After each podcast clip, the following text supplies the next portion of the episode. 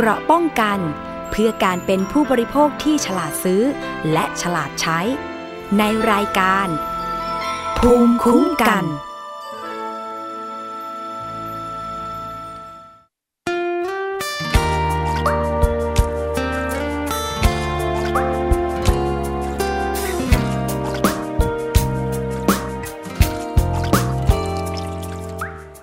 เพียงวันละเล็ มันเป็นไปอย่างนี้ทุกวัน ให้เหมือนหยดน้ำที่มันหยดลงที่เดิมเสมอ รักน้อยๆแต่มาคงที่เธอเธอ ก็พอชื่นใจให้เป็นแค่น้ำหยดน้อย หยดลงเบาๆที่พื้นหัวใจ ให้รัก ซึมซับลงไปประจำทุกวันเสมอ รู้ว่ารักแต่อย่าใจร้อนเลยนะเธอ ให้วันพรุ่งนี้ ช่วยพิสูจน์ความรัก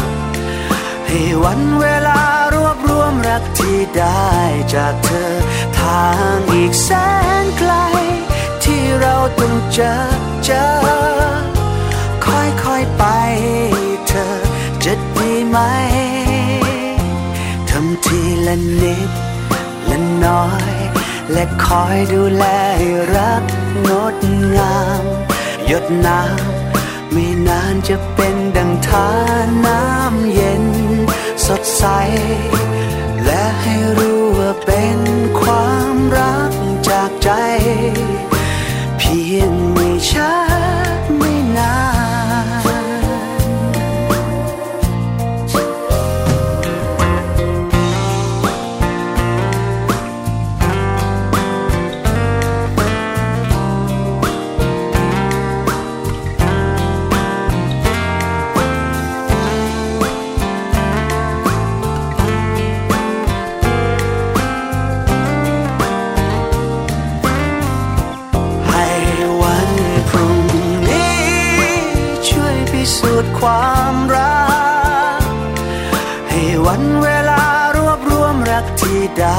จากเธอ ทางอีกแสนไกล ที่เราต้องเจอเจอ ค่อยๆไปเธอจะดีไหม ให้วันพรุ่งนี้ ช่วยพิสูจน์ความรัก ให้วันเวลารวบรวมรักที่ได้จากเธอ ทางอีกแสนไกล ที่เราต้องเจอเจอ เธอจะดีไหม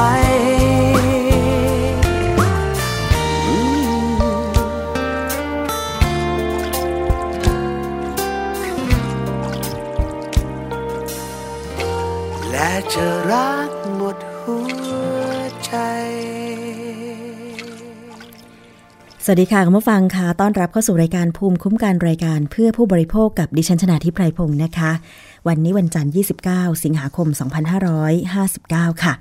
ฟังกันได้ที่วิทยุไทย PBS www.thaipbsradio.com และสถานีวิทยุที่เชื่อมโยงสัญญาณอยู่ในขณะนี้นะคะ ก็ได้แก่สถานีวิทยุชุมชนขนงยาไซจังหวัดสุพรรณบุรี FM 107.5เมกะเฮิร์สถานีวิทยุชุมชนปฐมสาคร จังหวัดสมุทรสาคร FM 106.25เมกะเฮิรตซ์สถานีวิทยุชุมชนวัดโพบาลังจังหวัดราชบุรี FM 103.75เมกะเฮิรตซ์สถานีวิทยุชุมชนเทศบาลทุ่งหัวช้างจังหวัดลำพูน FM 106.25เมกะเฮิรตซ์สถานีวิทยุชุมชนคนเมืองลี้ค่ะจังหวัดลำพูน FM 103.75เมกะเฮิรตซ์และสถานีวิทยุชุมชนคนเขาวงจังหวัดกาฬสินธุ์ FM 8 99.5 เมกะเฮิรตซ์นะคะ นอกจากนั้นก็ยังสามารถที่จะดาวน์โหลดแอปพลิเคชันไทย PBS นะคะ ไปติดตั้งที่มือถือของคุณ ไม่ว่าจะเป็นระบบ Android หรือ iOS ค่ะ ทีนี้เราก็จะฟังกันได้ทุกที่ทุกเวลาเลยทีเดียวนะคะ คุณผู้ฟังวันนี้มีประเด็นอะไรมาพูดคุยกันบ้าง นอกจากเพลงเมื่อสักครู่ ชื่อว่าเพลงหยดน้ำของพี่เบิร์ดธงชัย แมคอินไตย์นะคะ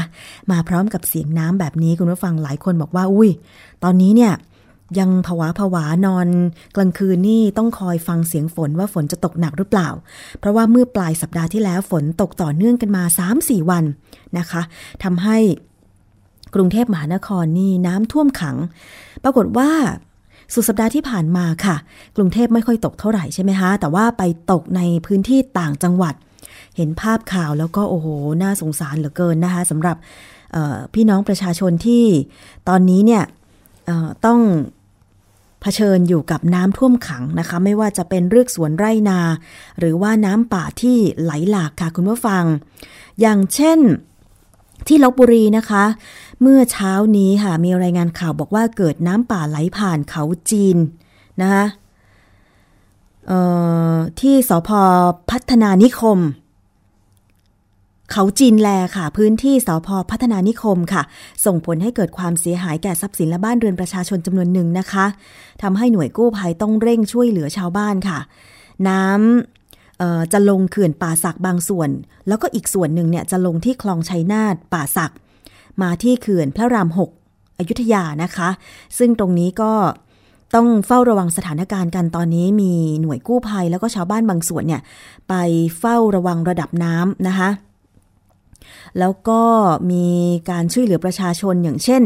การอพยพข้าวของอไปอยู่ในพื้นที่สูงพื้นที่ปลอดภัยนะคะ แต่ว่าก็ยังไม่วายค่ะ คุณผู้ฟังมีรถที่วิ่งอยู่ระหว่างมีน้ำป่าไหลหลากมาก็ได้รับความเสียหายด้วยเช่นกันนะคะ บ้านเรือนก็เสียหายด้วยบางส่วนค่ะ น้ำก็ไหลหลากเข้ามาท่วมนะคะ อันนี้ที่ลบบุรี แต่ว่า ตอนนี้น้ำก็ลดลงเรื่อย ๆ แล้วนะคะ น้ำลดลงต่อเนื่องแต่ว่ายังคงต้องเฝ้าระวังค่ะ ใครที่มีญาติหรือว่าอยู่ในพื้นที่จังหวัดลบบุรีก็ติดตามสถานการณ์กันอย่างต่อเนื่องก็แล้วกันนะคะ ในส่วนของ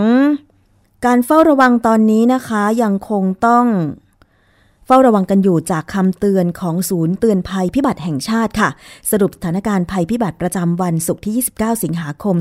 2559 นะคะ ทุกภาคยังคงมีฝนตกต่อเนื่อง โดยฝนลดลงในช่วงกลางวัน และจะเพิ่มปริมาณและพื้นที่ขึ้นนะคะ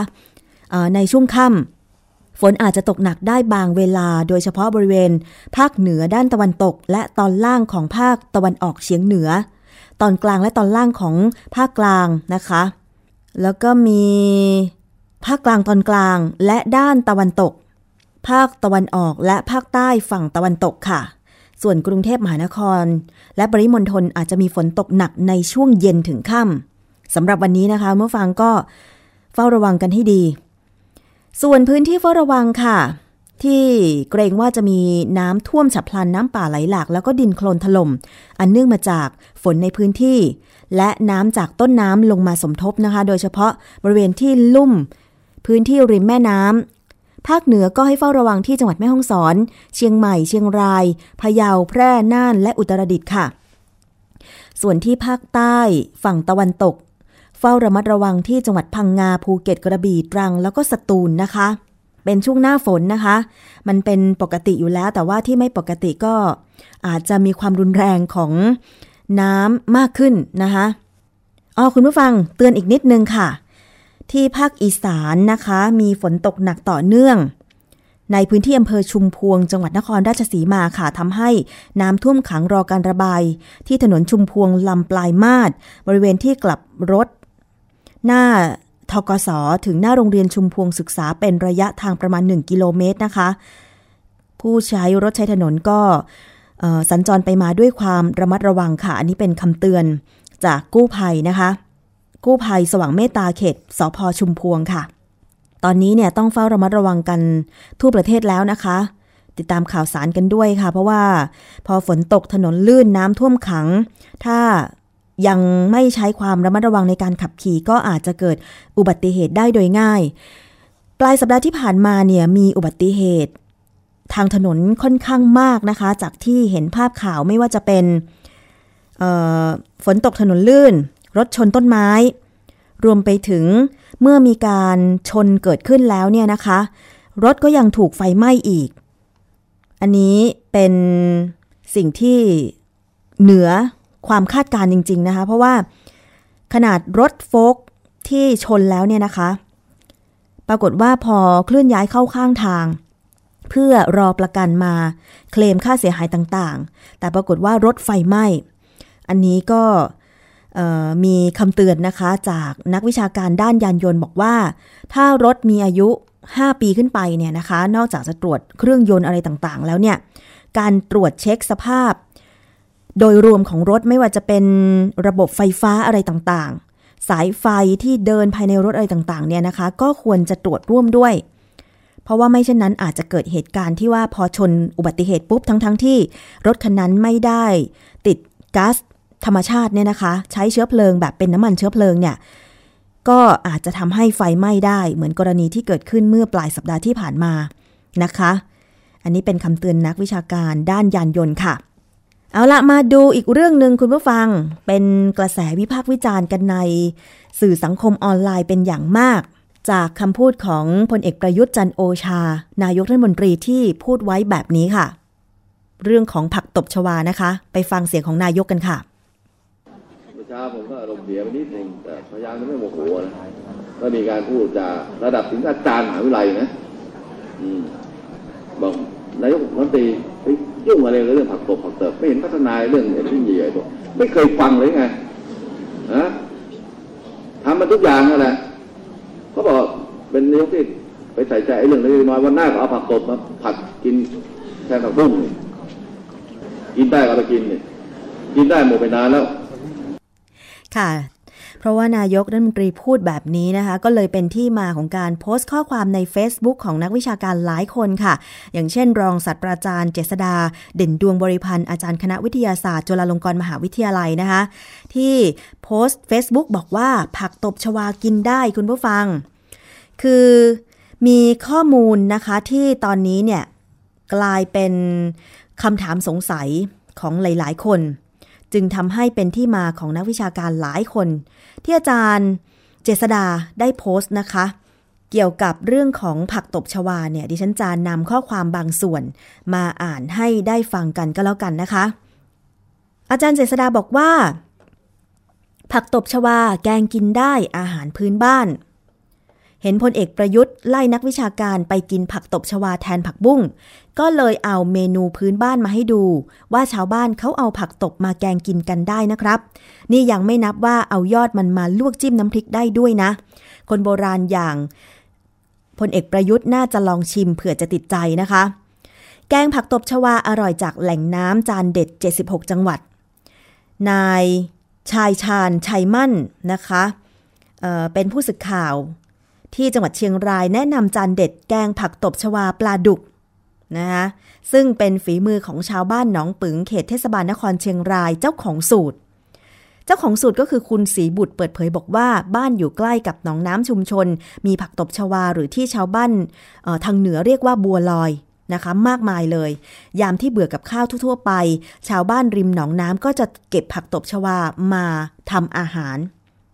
คนเหนือเรียกว่าบัวลอยนะคะ การเก็บผักตบ เลือกเก็บแต่ยอดอ่อนๆ แล้วก็ก้าน ลอกใบออกเอาเฉพาะส่วนที่คล้ายฟองน้ำสีเขียวอ่อนนุ่ม ล้างน้ำให้สะอาด แล้วก็นำปลาดุกไปล้างให้หมดนะคะ แล้วก็ให้หมดเมือกเลย หั่นเป็นชิ้นๆ จากนั้นเตรียมเครื่องแกง โดยใช้น้ำพริกหนุ่มโขลกกับกะปิแล้วก็เกลือเม็ด ต้มให้น้ำเดือดก็ใส่น้ำพริกแกง รอให้น้ำเดือดอีกครั้งก็ใส่ปลาดุกไม่ต้องคน เพื่อไม่ให้มีกลิ่นข้าว อันนี้เป็นเมนูผักตบของทางเหนือนะ ที่อาจารย์เจษดาเด่นดวงบริพันธ์ โพสต์ไว้เมื่อ 27 สิงหาคมที่ผ่านมา และต่อมาค่ะก็มีอีกโพสต์หนึ่งของอาจารย์เจษดา ซึ่งโพสต์เมื่อประมาณวันที่ 27 สิงหาคม 23 นาฬิกาเหมือนกันเป็นภาค 2 อาจารย์เจษดาบอกว่าหลังจากที่โพสต์สูตรทำแกงผักตบให้ความรู้แก่ผู้ที่ไม่รู้ว่ามันกินได้ ไปแล้วนั้น ก็มีหลายท่านให้ข้อมูลเพิ่มอีกหลายเมนูพื้นบ้าน รวมถึงหมอจ่าพิชิตที่ช่วยเสริมเรื่องคุณค่าทางอาหารของผักตบว่า 100 กรัมให้พลังงานแค่ 30 กิโลแคลอรี่ มีใยอาหารสูง แคโรทีน แคลเซียม ฟอสฟอรัส ไลซีนก็สูง น่าส่งเสริมเป็นผักรับประทานทีเดียว แต่ผมไม่ได้บอกว่าใช้เป็นวิธีการกำจัดผักตบนะ ไม่พอรับมือมันหรอก เมล็ดมันกระจายไปทั่วน้ำแพร่พันธุ์เร็วกำจัดยากมาก ทีนี้มีคนห่วงว่าเก็บมากินแล้วไม่อันตรายจากโลหะหนัก ที่ผักตบมันดูดซึมจากน้ำได้ดี จนมีการนำไปใช้บำบัดน้ำเสีย เช่นที่บึงมักกะสันหรือเปล่านะคะอาจารย์เจษดาก็บอกว่าแม้ใครเขาจะเก็บผักจากบึงน้ำเสียหรือแหล่งน้ำเน่ามากินละ่ะ ก็ประหลาดแล้วนะคะ นอกจากนั้นยังอ้างเกี่ยวกับเอกสารของกองปัทภีวิทยา กรมวิชาการเกษตรเรื่อง การดูดโลหะหนักของพืชน้ำในบึงมักกะสันนั้นบอกว่า บึงมักกะสันเป็นแหล่งรับน้ำเสียจากโรงงานซ่อมรถจักรของการรถไฟแห่งประเทศไทย และแหล่งชุมชนต่างๆ จึงมีการศึกษานำเอาผักตบชวาและผักกระเฉดมาช่วยบำบัดน้ำเสีย ร่วมกับวิธีอื่นๆ ตามโครงการพระราชดำริ โดยเน้นการลดโลหะหนักที่ปนเปื้อนในน้ำเสียนี้ได้อย่างมีประสิทธิภาพ โดยเฉพาะพวกโครเมียมแล้วก็สารตะกั่วส่วนผักกระเฉดก็สามารถ ดูดโครเมียมตะกั่วรวมถึงปรอดได้ดีนะคะ แล้วก็แนะนำลิงก์ที่จะให้เข้าไปดูข้อมูลต่างๆ เหล่านี้ด้วย ดังนั้นถ้าเราจะเก็บผักกระเฉดหรือผักตบมาทำเป็นอาหารกิน ก็แน่นอนว่าคงไม่มีใคร ไปเอาจากบึงมักกะสันหรือแหล่งน้ำเสียที่ไหนมากินและที่ชาวบ้านเขาเก็บมากินอยู่เยอะแยะตอนนี้จะปลอดภัยแค่ไหน ยังไม่ค่อยมีงานวิจัยมากนัก เกี่ยวกับปริมาณโลหะหนักในผักตบตามธรรมชาติ ยกเว้นของภาควิชาเคมีมหาวิทยาลัยขอนแก่น ที่ศึกษาในแหล่งน้ำธรรมชาติภาคอีสาน ที่พบว่ามีปริมาณโลหะหนักชนิดต่างๆ น้อยมาก หรือแทบไม่พบเลย ยกเว้นแค่เหล็ก แล้วก็แมงกานิสแต่พบมากที่รากมากกว่าที่ลำต้นและใบ ก็น่าจะสรุปได้ว่าการนำเอายอดของผักตบ จากแหล่งน้ำธรรมชาติที่ไม่ใช่แหล่งมลภาวะ มาทำแกง มาลวกจิ้มน้ำพริก ก็น่าจะบริโภคได้ ไม่ต่างจากผักกระเฉดตามธรรมชาติปอลอเป็นอาหารพื้นบ้านนะ จะด่าทออะไรก็ให้เกียรติคนท้องถิ่นบ้าง อันนี้เป็นข้อความจาก Facebook ของอาจารย์เจษดาเด่นดวงบริพันธ์นะคะ ซึ่งนอกจากนี้ก็ยังมี Facebook ของคุณกิตติทัศน์ ชัยประสิทธิ์ค่ะอาจารย์จากจุฬาลงกรณ์มหาวิทยาลัย ก็โพสต์ข้อความว่า ถ้าจะนำผักตบชวาที่ลอยผ่านแม่น้ำลำคลอง ผ่านเขตเมือง และเขตชุมชนมาทำอาหาร ก็น่าจะมีความเสี่ยงต่อการกินโลหะหนัก ซึ่งเป็นสารพิษเข้าไปในร่างกาย เพราะผักตบชวามีคุณสมบัติดูดซับสารพิษต่างๆ ได้ดี พร้อมกับแนะนำว่าให้เอาผักตบชวามาแปลรูปเป็นสินค้า และงานฝีมือจะดีกว่า แล้วก็มีบทความจากเว็บไซต์ flynn.com ด้วยนะคะ ที่รวบรวมข้อมูลเกี่ยวกับสุขภาพและความงาม ที่ระบุบอกว่า ยอดอ่อนใบอ่อนแล้วก็ดอกอ่อนของผักตบชวา สามารถนำมาลวกจิ้มกับน้ำพริกรับประทานหรือทำแกงส้มได้ ในไต้หวันจะนำผักชนิดนี้มาปรุงเป็นอาหารจำพวกผัก แต่ต้องเป็นผักตบชวาที่อยู่ในสภาพแวดล้อมที่ค่อนข้างบริสุทธิ์เท่านั้นค่ะ หรือการนำผักตบชวาไปเป็นอาหารสัตว์ ก็ต้องเลือกแหล่งที่มาจากแหล่งน้ำบริสุทธิ์ ไร้สารปนเปื้อนเช่นกัน ไม่อย่างนั้นแล้วสัตว์เลี้ยงที่กินเข้าไปก็จะเป็นอันตรายนะคะนอกจากนี้ยังมีเว็บไซต์ที่ยังบอกถึงประโยชน์ต่างๆ ของผักตบชวาว่า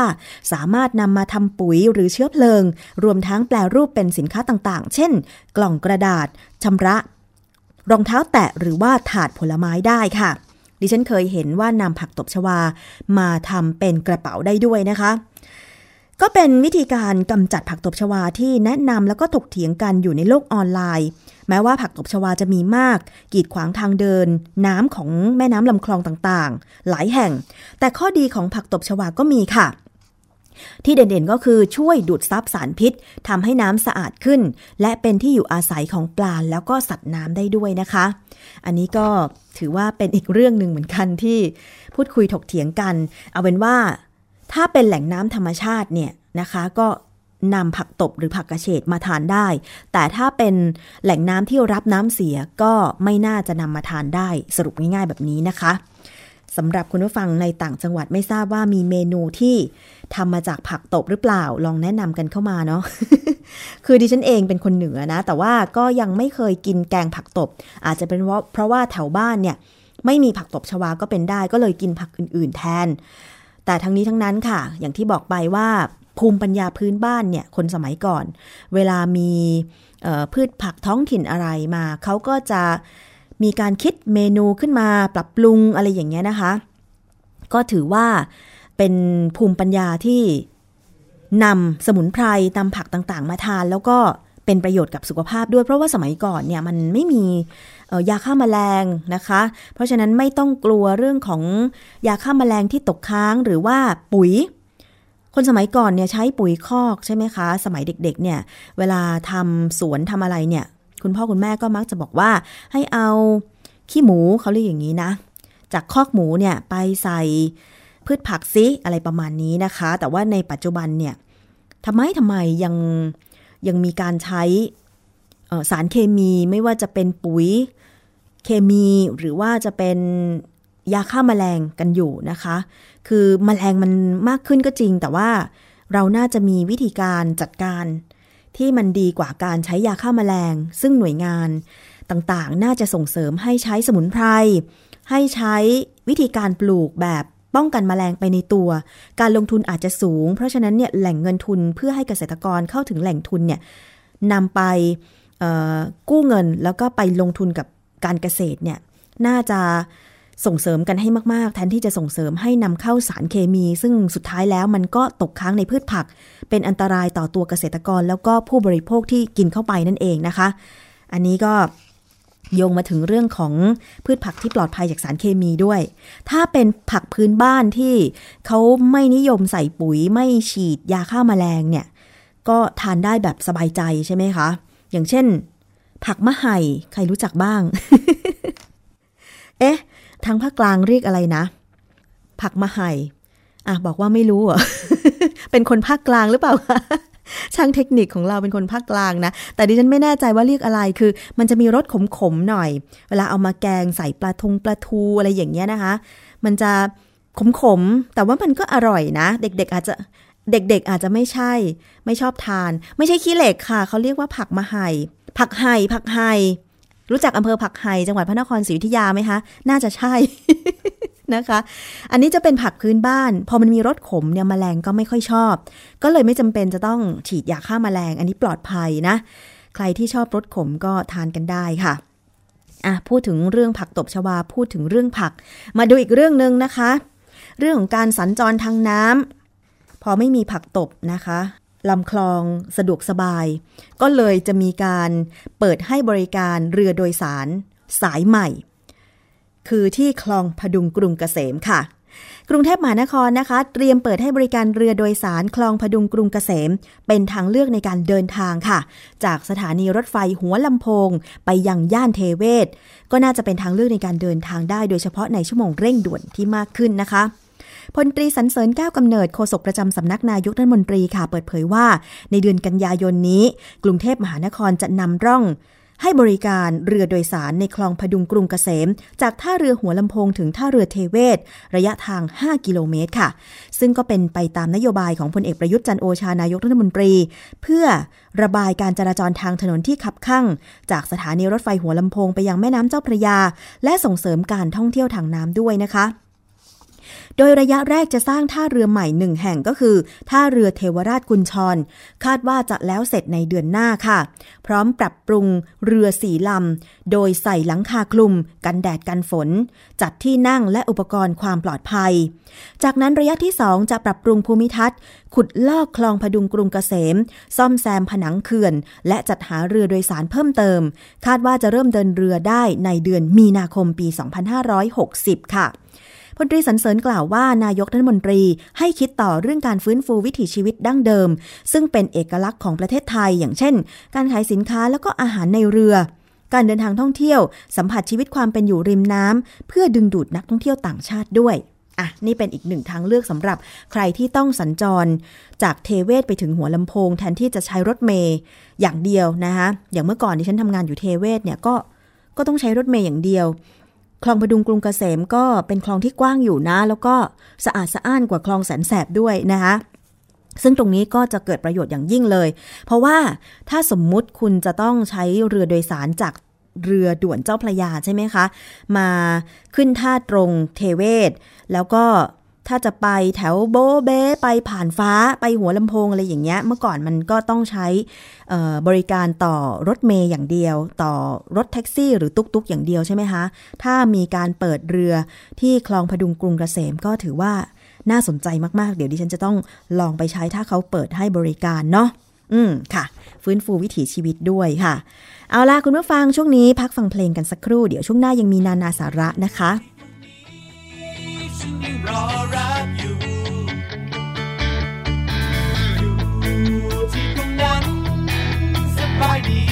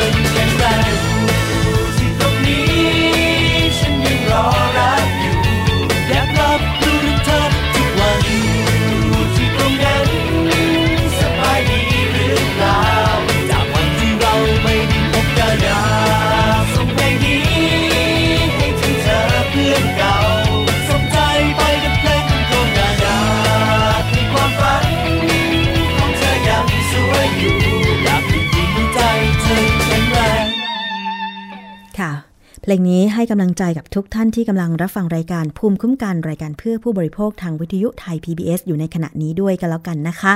มาถึงอีกเรื่องหนึ่งค่ะคุณผู้ฟังก่อนที่จะไปฟังนานาสาระ มีรายงานข่าวเกี่ยวกับการชดเชยเยียวยาความเสียหายกรณีที่ผู้โดยสารนะคะประสบอุบัติเหตุ รถทัวร์โดยสารเมื่อหลายปีก่อนจนทำให้คนบนรถนั้นบาดเจ็บแล้วก็เสียชีวิตเป็นบางคนเนี่ยนะคะ จากเหตุการณ์รถโดยสาร สองชั้นของบริษัทอินทราทัวร์ประสบอุบัติเหตุพลิกคว่ำข้างทางบริเวณจังหวัดอ่างทองเมื่อ 30 พฤศจิกายน 2558 นะคะ จนทำให้มีผู้เสียชีวิตแล้วก็ได้รับบาดเจ็บจำนวนมากค่ะ แล้วก็เป็นข่าวเป็นคราวดิฉันเองก็นำเสนอหลายหลายครั้งด้วยกันนะคะ ล่าสุดนี้ค่ะ บริษัทขนส่งจำกัด ในฐานะผู้ให้สัมปทานเส้นทาง รถร่วมบริการ รับที่จะเยียวยาความเสียหาย ให้กับ คุณสุนีอนุพงศ์วรางกูลนะคะ ซึ่งเป็นภรรยาของผู้เสียชีวิตจากเหตุการณ์ครั้งนั้นที่ต้องแบกรับภาระลูกๆวัยเอ่อเรียนทั้ง 3 คนก็คือ 15 ปี 14 ปีแล้วก็ 10 ปีนะคะ ซึ่งคุณสุนีเนี่ยไปร้องเรียนกับหลายหน่วยงานรวมทั้งมูลนิธิเพื่อผู้บริโภคไปขึ้นเวทีเสวนาด้วย เพราะว่าสามีของคุณสุนีเนี่ยนะคะ โดยสารมากับอินทราทัวร์แต่ว่าบริษัทปฏิเสธที่จะ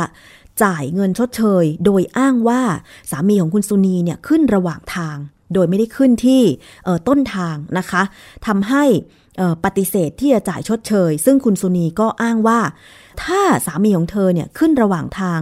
จะเป็นไปได้ยังไง นะคะ คือไม่เห็นว่าสามีของคุณสุนีขึ้นรถจะเป็นไปได้ยังไง เพราะว่าสามีคุณสุนีเนี่ยก็ซื้อตั๋วรถปกตินะคะ แล้วก็ขึ้นที่สถานีขนส่งปกติ เพราะฉะนั้นเนี่ยจึงร้องเรียนไปทั้งที่บริษัทขนส่งจำกัดด้วยนะคะ ปรากฏว่าล่าสุดนี้ค่ะ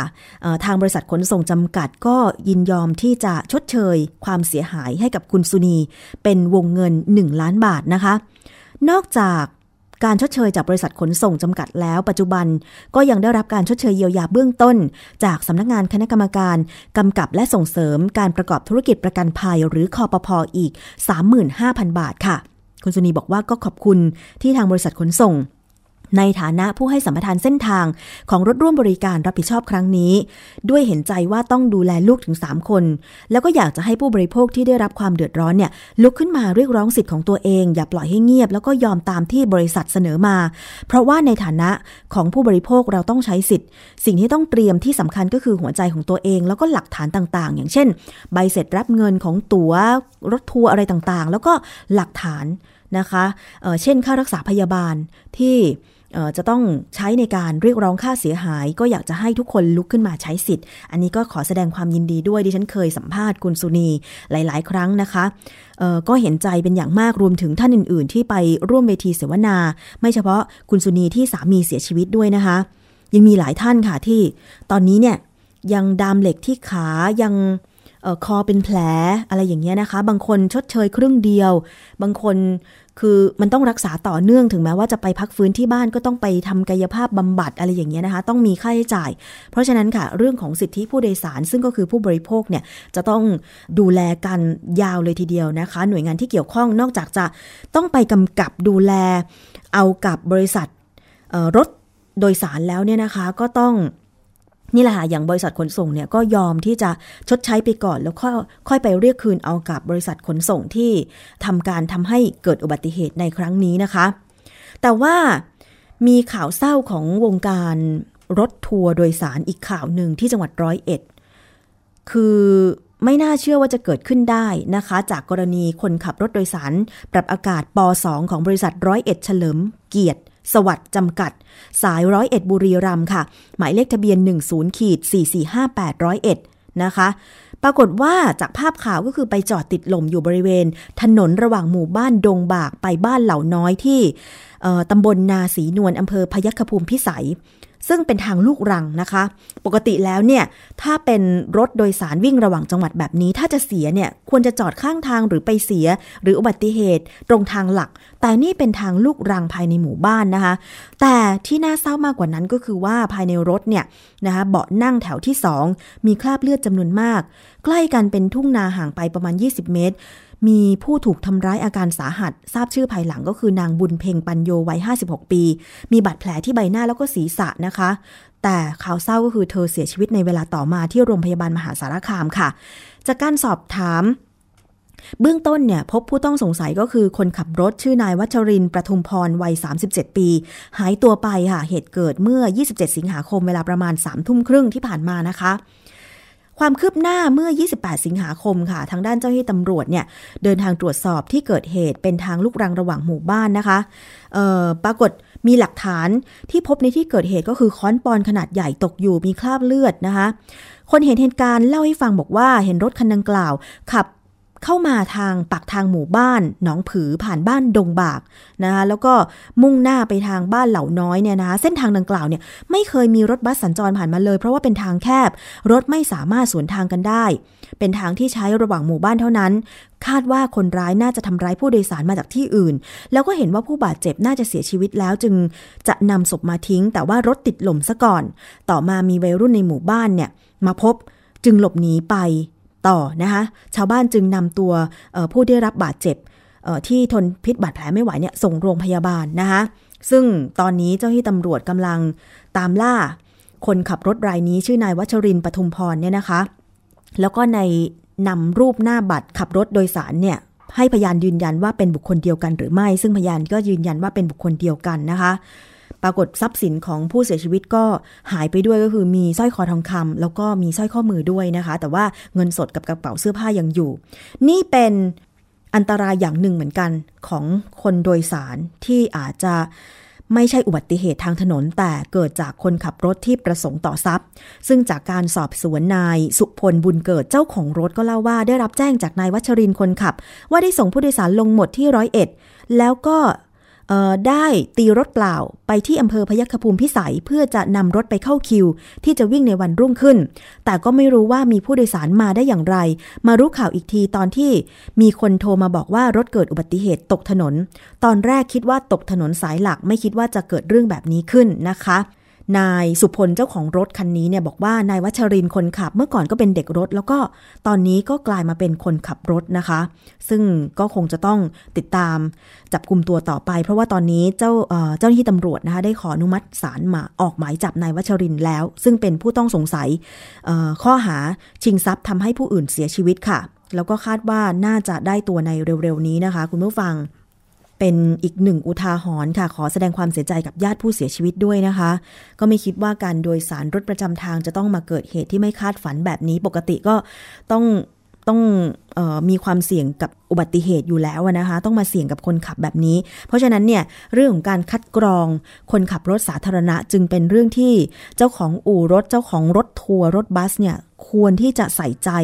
เป็นพิเศษมากๆจริง ๆ เพราะว่านั่นคือ การทำธุรกิจของคุณด้วยเหมือนกันนะคะ คุณผู้ฟัง เอาละค่ะ มาถึงนานาสาระกันบ้างไปฟังซิว่าวันนี้คุณยศพรพยุงสุวรรณจะนำเสนอเรื่องอะไรค่ะ นานา สาระ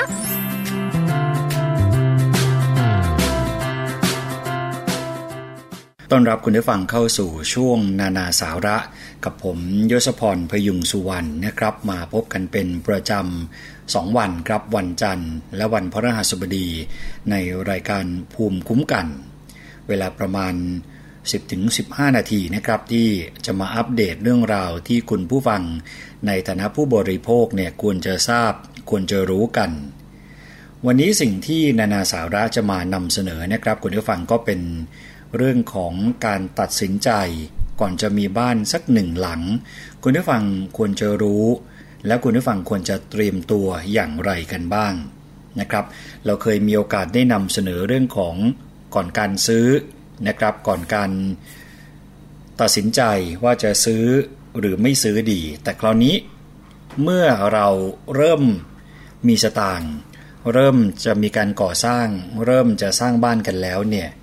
สิ่งที่คุณผู้ฟังควรจะรู้เนี่ยก็มีหลายเรื่องทีเดียวนะครับ เพราะว่าถ้าจะว่าไปเรื่องของบ้านในความหมายของแต่ละคน อาจจะไม่เหมือนกันนะครับ บางคนอาจจะหมายถึงที่อยู่อาศัยที่เป็นที่กันแดดกันฝนเท่านั้น บางคนอาจหมายความถึงที่ที่ให้ความสบายกายในการพักผ่อน แต่บางคนอาจจะหมายความรวมไปถึงความสุขทางใจด้วยก็ได้ เพราะฉะนั้น บ้านแต่ละหลังเนี่ยนะครับก็ย่อมสะท้อนให้เห็นถึงความต้องการ ความเป็นอยู่กิจกรรม และรสนิยมหรือชีวิตของผู้อยู่อาศัยไปในตัวด้วย การที่จะมีบ้านสักหลังเนี่ยก็เป็นเรื่องของการที่จะต้องจ่ายเงินก้อนโตส่วนหนึ่งออกไปนะครับ ดังนั้นเพื่อให้ได้บ้านที่เหมาะสมคุ้มค่ากับเงินที่จะต้องเสียไปจำนวนนั้นน่ะนะครับ คุณผู้ฟังก็จะต้อง พิถีพิถันสักนิดหนึ่ง ในเรื่องต่างๆ ที่มีผลกระทบ ไม่ว่าบ้านหลังนั้น จะเป็นการเช่าอยู่การซื้อบ้านสำเร็จรูปที่เรียกกันว่าบ้านจัดสรร การจ้างเขาปลูกสร้างตามแบบ หรือแม้กระทั่งการจ้างสถาปนิกมาออกแบบให้ คนที่เป็นเจ้าของเนี่ยนะครับก็ควรจะมีความรู้พื้นฐานที่จำเป็นกับการตัดสินใจจะมีบ้านสักหนึ่งหลังครับ สิ่งแรกก็คือความต้องการพื้นฐานนะครับคุณผู้ฟังที่เราจะต้องคำนึงถึง ก่อนที่จะตัดสินใจเลือกบ้านหลังใดหลังหนึ่ง การรู้ถึงความต้องการเบื้องต้นก่อนนะครับว่าบ้านที่ต้องการนั้น จะเป็นลักษณะใด ขนาดของตัวบ้านจำนวนห้องนอน ห้องน้ำสิ่งประกอบอื่นๆ ต้องการอย่างไร ทั้งนี้ครับจะพิจารณาได้จากจำนวนของคนในครอบครัว รวมไปถึงกิจกรรม ความเป็นอยู่ส่วนตัว เช่นจำนวนสมาชิกในครอบครัวมีพ่อแม่และลูกสองคน รวมเป็นสี่คนจำนวนห้องนอนของบ้านเนี่ยก็ควรจะเป็นสองหรือสามห้องนอนนะครับ หรือถ้าในครอบครัวจำเป็นต้องมีคนรับใช้ ห้องพักคนรับใช้ก็เป็นความต้องการพื้นฐานของครอบครัวด้วยเช่นเดียวกัน นี่คือสิ่งแรกที่ต้องคำนึงถึง นะครับ ก็คือจำนวนของสมาชิกในครอบครัว เรื่องของกิจกรรมของครอบครัวก็เป็นอีกสิ่งหนึ่งที่บ่งบอกถึงความต้องการพื้นฐานนะครับ เช่น ถ้าครอบครัวมักมีการสังสรรค์ที่บ้านกันบ่อยครั้ง ครอบครัวนั้นอาจต้องการบ้านที่มีห้องอาหารหรือห้องครัวกว้างๆสักนิดหนึ่ง หรืออาจจะต้องการเฉลียงสำหรับจัดเลี้ยงไม่ว่าจะงานอะไรก็ตาม เหล่านี้นะครับเป็น ข้อพิจารณาเบื้องต้น ก่อนที่จะพิจารณาถึงเรื่องอื่นๆต่อไป แต่จะว่าไปคนจำนวนไม่น้อยเนี่ยก็จะไม่ค่อยนึกถึงเรื่องนี้หรือว่าไม่ค่อยมานั่งพินิษพิเคราะห์ ถึงจำนวนสมาชิกและกิจกรรมเท่าไหร่ เรื่องของจำนวนสมาชิกในครอบครัวนั้นอาจจะเป็นสิ่งที่นึกถึงเป็นลำดับต้นๆนนะครับ แต่ว่ากิจกรรมต่างๆ หรือว่าไลฟ์สไตล์ของตัวเราของคนในครอบครัวเนี่ยก็น่าจะนำมาประกอบกันได้ ต่อมาที่ต้องคำนึงถึงก็คือขนาดของที่ดิน และลักษณะของที่ดินนะครับหลังจากที่คุณผู้ฟังพิจารณาถึงความต้องการขั้นพื้นฐานสำหรับครอบครัวไปแล้วเนี่ย ก็ต้องพิจารณาถึงเรื่องของที่ดินเป็นประการต่อมา ไม่ว่าจะมีที่ดินอยู่เดิมแล้ว หรืออยู่ระหว่างการเลือกหา หรือแม้แต่คนเลือกซื้อบ้าน ที่เป็นบ้านจัดสรรก็ตามนะครับ ขนาดของที่ดินเนี่ยจะต้องพิจารณาดูครับว่า ที่ดินนั้นมีขนาดพื้นที่เท่าไหร่ สามารถที่จะปลูกสร้างบ้านตามความต้องการได้หรือไม่ และเมื่อปลูกสร้างแล้ว จะมีพื้นที่ดินว่างเปล่า ซึ่งเรียกตามหลักสถาปัตยกรรมนะครับว่า Open Space หรือว่าพื้นที่เปิดโล่งเท่าไหร่ ที่ดินยิ่งมีขนาดพื้นที่ มากความอยู่สบาย สภาพแวดล้อมอาคารก็จะดีมากขึ้นตามไปด้วยนะครับ นอกจากขนาดพื้นที่โดยรวมแล้ว ความกว้างยาวหรือว่าความลึกของที่ดิน ก็มีผลต่อตัวบ้านเช่นเดียวกัน นะครับ โดยทั่วไปความกว้างยาวของที่ดิน ไม่ควรจะแตกต่างกันมากจนเกินไป ยกเว้นกรณีพื้นที่ดินขนาดใหญ่มาก ซึ่งจะมีผลต่อรูปร่างของตัวบ้านนะครับ หมายถึงว่าถ้าแตกต่างกันมากจนเกินไป ความกว้างและความยาวที่ว่านี้ หรือความสัมพันธ์ระหว่างพื้นที่ใช้สอย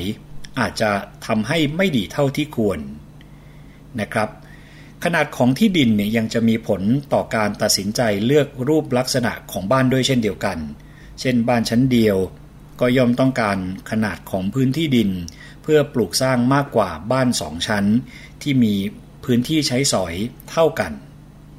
นะครับ ลักษณะของที่ดินก็เป็นองค์ประกอบอีกสิ่งหนึ่งที่ควรจะต้องพิจารณา ซึ่งก็จะมีผลต่อการสร้างบ้านหลายอย่างด้วยกัน เช่น พิจารณาถึงสภาพของที่ดิน และลักษณะของดิน ตลอดจนพื้นที่ข้างเคียง เพื่อผลด้านโครงสร้างอาคารนะครับ เช่นการเลือกระบบการก่อสร้าง การเลือกใช้วัสดุ นอกจากนั้นครับเจ้าของบ้านอาจจะต้องเตรียมการปรับสภาพที่ดินให้พร้อม ก่อนลงมือปลูกสร้างบ้านด้วย เช่นการถมที่ปรับระดับจัดพื้นที่เป็นต้น ถ้าไม่มีการนึกถึงในเรื่องของที่ดินที่ว่านี้แล้วเนี่ยนะครับ เมื่อคุณผู้ฟังลงมือปลูกสร้างบ้านไปแล้ว อาจเกิดปัญหาตามมาในภายหลังได้ เช่นอะไรก็เช่น น้ำท่วม ไม่มีการระบายน้ำเสีย ตลอดจนถึงเรื่องของการสุดตัวของบ้านในภายหลัง นี่คือลักษณะของที่ดินที่จะต้องนึกถึงที่จะต้องคำนึงถึงด้วยเช่นเดียวกันนะครับ ต่อมาคือลักษณะทางกายภาพของที่ดิน อันนี้ก็เป็นอีกข้อหนึ่งที่มีผลต่อการเลือกรูปลักษณะของตัวอาคารนะครับ เช่นพื้นที่ดินที่เป็นเนินเขา หรือมีพื้นที่ต่างระดับกัน สามารถที่จะปลูกสร้างบ้านต่างระดับได้ ดีกว่าการปลูกในที่ราบ นอกจากนั้น การพิจารณาในเรื่องที่ดินก็ยังเป็นตัวช่วยในการตัดสินใจถึงองค์ประกอบส่วนอื่น ๆ ของบ้าน นอกเหนือจากตัวอาคารนะครับ เช่นถนนหรือว่าสวนอีกด้วย นี่คือลักษณะทางกายภาพของที่ดิน คราวนี้อีกสิ่งหนึ่งที่ลืมไม่ได้ก็คือความสัมพันธ์กับถนนภายนอกบ้าน แน่นอนนะครับ เราคงไม่อยากจะไปอยู่พื้นที่ที่เป็นพื้นที่ตาบอด ไม่สามารถออกไปสู่ทางสาธารณะได้อย่างง่ายดายจะต้องออกไปด้วยถนนที่แคบๆ ก็คงไม่เหมาะเท่าไหร่นะครับ เพราะฉะนั้นถนนที่ผ่านหน้าที่ดินก็มีความสำคัญกับการจัดวางตำแหน่งตัวบ้านเช่นเดียวกัน โดยจะต้องคำนึงถึงนะครับว่าบริเวณที่ดินที่เราตั้งใจจะไปสร้างบ้านนั้น ใกล้กับทางแยกหรือไม่ เพื่อที่จะได้จัดตำแหน่งของส่วนที่เป็นถนนภายในบ้านหรือทางเข้าบ้านได้ถูกต้องนะครับ เช่น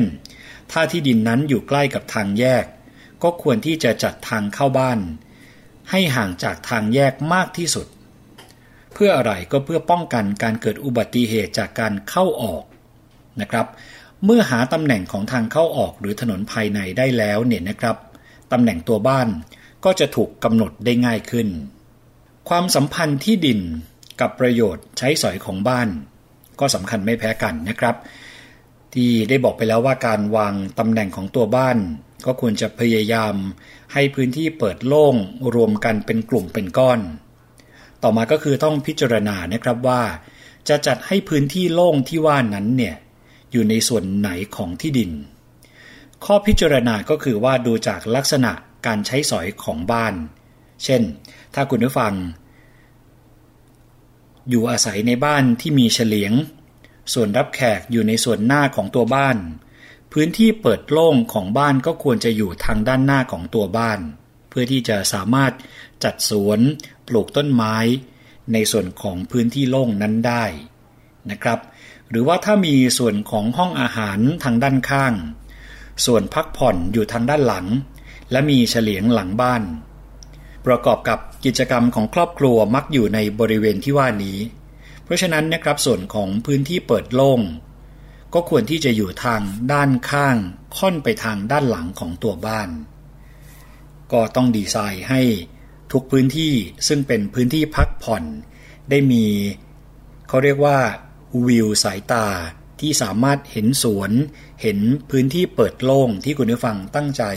ดีไซน์ให้เป็นมุมพักผ่อนอยู่แล้วนะครับ สิ่งต่อมาที่หลายคนอาจจะลืมไปเลยว่าต้องนึกถึง ก็คือทิศทางของแดด ลมและฝนนะครับเรื่องของทิศทางแสงแดด ลมและฝนเนี่ยเป็นสิ่งสำคัญอีกประการหนึ่งที่จะต้องพิจารณา ก็เพราะว่าบ้านเราเนี่ยเป็นประเทศที่ได้รับอิทธิพล เรื่องดินฟ้าอากาศมาก ถ้าไม่คำนึงถึงเรื่องเหล่านี้เนี่ยเมื่อคุณผู้ฟังสร้างบ้านไปแล้ว อาจจะเกิดปัญหาภายหลังได้นะครับ แล้วก็เป็นเรื่องที่เราไม่สามารถที่จะควบคุม ให้เป็นไปตามความต้องการได้ ดังนั้นในการปลูกสร้างบ้านทิศทางของแดด ลมและฝน จะมีความสำคัญนะครับ ทั้งในด้านการจัดประโยชน์ใช้สอยภายในบ้าน และการจัดวางตำแหน่งตัวบ้านที่ได้ว่าไปแล้ว ซึ่งลักษณะของตัวอาคารที่ดีเนี่ยควรจะมีการถ่ายเทที่ดีตลอดทั้งบ้าน แต่บางครั้ง ก็มีข้อจำกัดหลายประการนะครับ เช่น ขนาดของที่ดิน ลักษณะรูปทรงของอาคาร เพราะฉะนั้นถ้าคุณผู้ฟังจะสร้างบ้าน ก็ควรที่จะให้มีการถ่ายเทของอากาศมากที่สุด ก่อนที่จะเลือกลักษณะของบ้าน ก็ควรที่จะได้พิจารณาถึงเรื่องนี้ซะก่อน เรื่องของแสงแดดในบ้านเรา ก็ต้องรู้นะครับว่าจะมีการเดินทางของดวงอาทิตย์ จากทิศตะวันออกไปทิศตะวันตก ในลักษณะอ้อมไปทางทิศใต้ แดดจะแรงในช่วงบ่าย ดังนั้นครับบริเวณที่ไม่ต้องการให้รับความร้อนมาก เช่น ห้องนอน ก็ไม่ควรอยู่ในตำแหน่งทางทิศตะวันตกหรือตะวันตกเฉียงใต้ แต่ถ้าจำเป็นนะครับจะต้องวางในตำแหน่งที่รับแดด ก็ควรจะให้อาคารเนี่ยมีส่วนป้องกันแสงแดด เช่น ชายคายื่นยาวให้ร่มเงา หรือว่าการปลูกต้นไม้ช่วยบัง ก็จะช่วยได้นะครับคุณผู้ฟังเรื่องของทิศทางของแดด ลมและฝน หลายคนไม่ค่อยนึกถึงเรื่องนี้นะครับ เพราะฉะนั้นลองดูครับถ้าเราค่อยๆคคิด ค่อยๆ วางแผนตั้งแต่เริ่มแรก เมื่อสร้างบ้านออกมาแล้วเนี่ย เราต้องอยู่บ้านหลังนี้ไปอีกนานแสนนาน ไม่ต้องมานั่งแก้ปัญหายิบย่อยนะครับจากการที่เราอาจจะรู้สึกขี้เกียจในตอนเริ่มแรกของการสร้างบ้านบอก ยังไงก็อยู่ได้ สร้างอยู่ทิศไหนไม่ต้องไปสนใจ เราคิดว่าเราอยู่ได้ แต่พอเอาเข้าจริงแล้วเนี่ยก็มานั่งวิตกมานั่งกังวลในภายหลังนะครับว่าเออรู้อย่างนี้เนี่ยอดทนสักนิดนึงให้เวลากับการนึกถึงในสิ่งที่ ว่ามาเนี่ยเราก็จะอยู่ได้อย่างสบาย ไม่ต้องมานั่งแก้ปัญหาในภายหลังนะครับคุณผู้ฟังนี่เป็นเพียงส่วนหนึ่งเท่านั้นครับก่อนที่คุณผู้ฟังจะตัดสินใจมีบ้านจะต้องคำนึงถึง หรือควรจะรู้ในเรื่องไหนอย่างไรนะครับ จริง ๆ ยังมีอีกหลายเรื่องทีเดียวก็สามารถอ่านเพิ่มเติมกันได้นะครับ คุณผู้ฟังที่กรมโยธาธิการและผังเมือง ซึ่งก็ขอบคุณข้อมูลด้วยที่วันนี้นานาสาระ ได้มานำเสนอให้คุณผู้ฟังได้ติดตามรับฟังนะครับ ถ้ามีโอกาสเดี๋ยวมีส่วนอื่นๆ นานาสาระก็จะมานำเสนอกันต่อนะครับ ไม่ว่าจะเป็นเรื่องของการจัดประโยชน์ใช้สอยเรื่องของรถนิยม งบประมาณที่เหมาะสมเรื่องของการขออนุญาตปลูกสร้างอะไรทำนองนั้น ติดตามได้กับช่วงนานาสาระ วันนี้ผมยศพรพยุงสุวรรณและทีมงานในช่วงนานาสาระ ต้องขอตัวลาไปก่อนนะครับ สวัสดีครับ นานา สาระ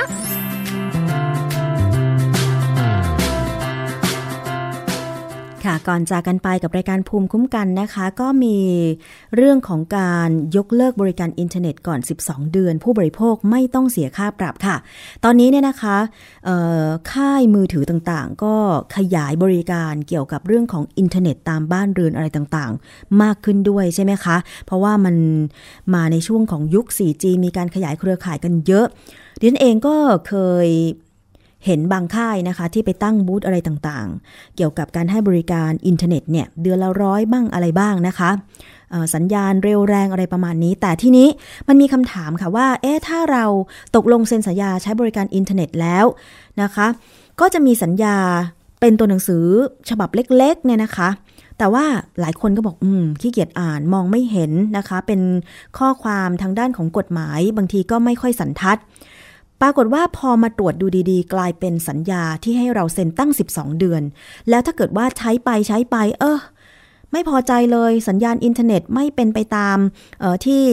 โฆษณาไว้ก่อนหน้านี้จะยกเลิกสัญญาก่อน 12 เดือนได้ไหม อันนี้มาดูกันค่ะ กฎหมายได้กำหนดไว้ว่า ในการตกลงใช้บริการโทรคมนาคม ย่อมไม่ใช่เรื่องที่จะผูกมัดกันโดยตลอด ผู้บริโภคจะเปลี่ยนใจยกเลิกบริการเมื่อใดก็ได้ แต่ต้องทำหนังสือแจ้งล่วงหน้า 5 วัน อย่างไรก็ดีนะคะ ในกรณีที่ผู้บริโภคประสบปัญหาจากการใช้บริการ ก็สามารถยกเลิกได้ทันที และกรณีมีเงินผู้บริโภคค้างอยู่ที่ผู้ประกอบการ ก็จะต้องคืนภายใน 30 วัน หากล่าช้าต้องจ่ายดอกเบี้ยด้วยนะคะ อันนี้ถ้าใครไปเซ็นสัญญาใช้อินเทอร์เน็ตถึง 12 เดือนแล้วเราก็ปรากฏสัญญาณไม่ดีตามที่โฆษณาไว้ทำเป็นหนังสือแจ้งค่ะว่าเรียนผู้จัดการสาขานี้ ขอยกเลิก การใช้บริการอินเทอร์เน็ตและขอเงินคืนประมาณนี้ได้นะคะ คุณผู้ฟัง เอาละค่ะ หมดเวลาแล้ว ดิฉันชนะทิพย์ไพรพงศ์ลาไปก่อนนะคะ สวัสดีค่ะ เกราะป้องกัน เพื่อการเป็นผู้บริโภคที่ฉลาดซื้อ และฉลาดใช้ ในรายการ ภูมิคุ้มกัน